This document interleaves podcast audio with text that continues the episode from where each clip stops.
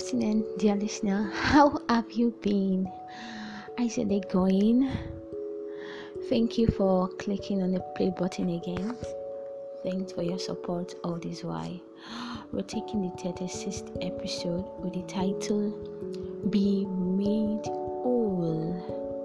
That's like a commandment.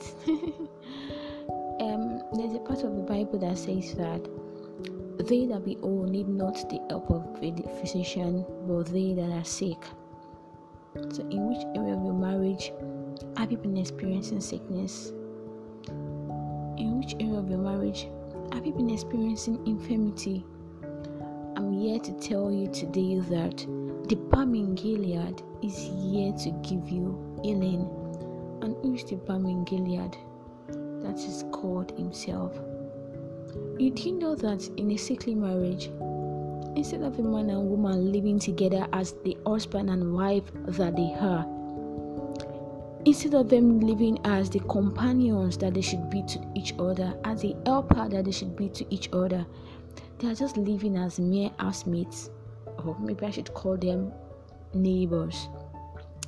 I would have called them roommates, but you know, in some sickly marriages, they've even stopped sharing rooms yes they now stay in different rooms and they don't even it's as worse as they not even saying i i to themselves. Going weeks months without saying anything to themselves. In a sickly marriage both couples do not care what the result of their action or the effect of their words would have on their spouse. It is more of Nico Shelley, anything that wants to happen should happen. They've gotten to that point of I don't care. See, if it wants to result into divorce, let it result into that. In a sickly marriage, the sweetness they have once enjoyed has turned into bitterness. Like, how can something just change from being sweet to being bitter? How can both of you who love yourself so much, who knows each other so much, just turn into a complete stranger? Like, how? How did you get to that point? How?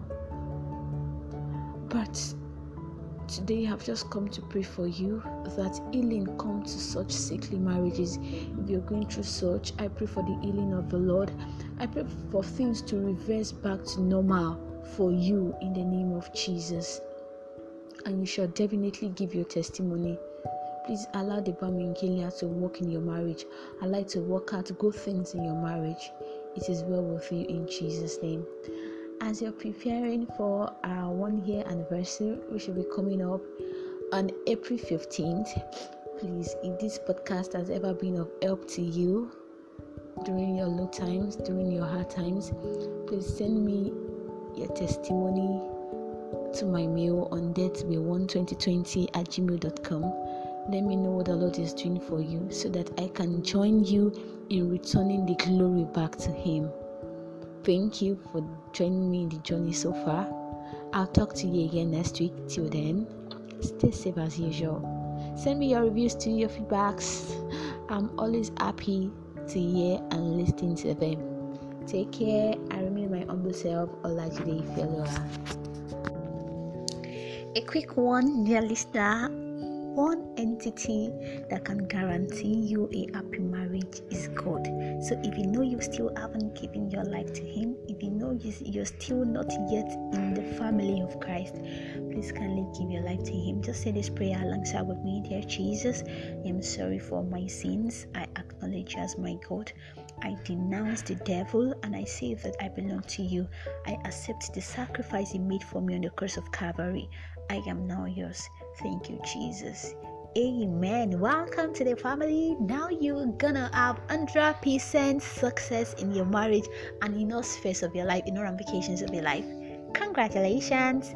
If you just made this prayer, please reach out to me on datebe120 at gmail.com so that I can keep praying for you. Thank you. Thank you.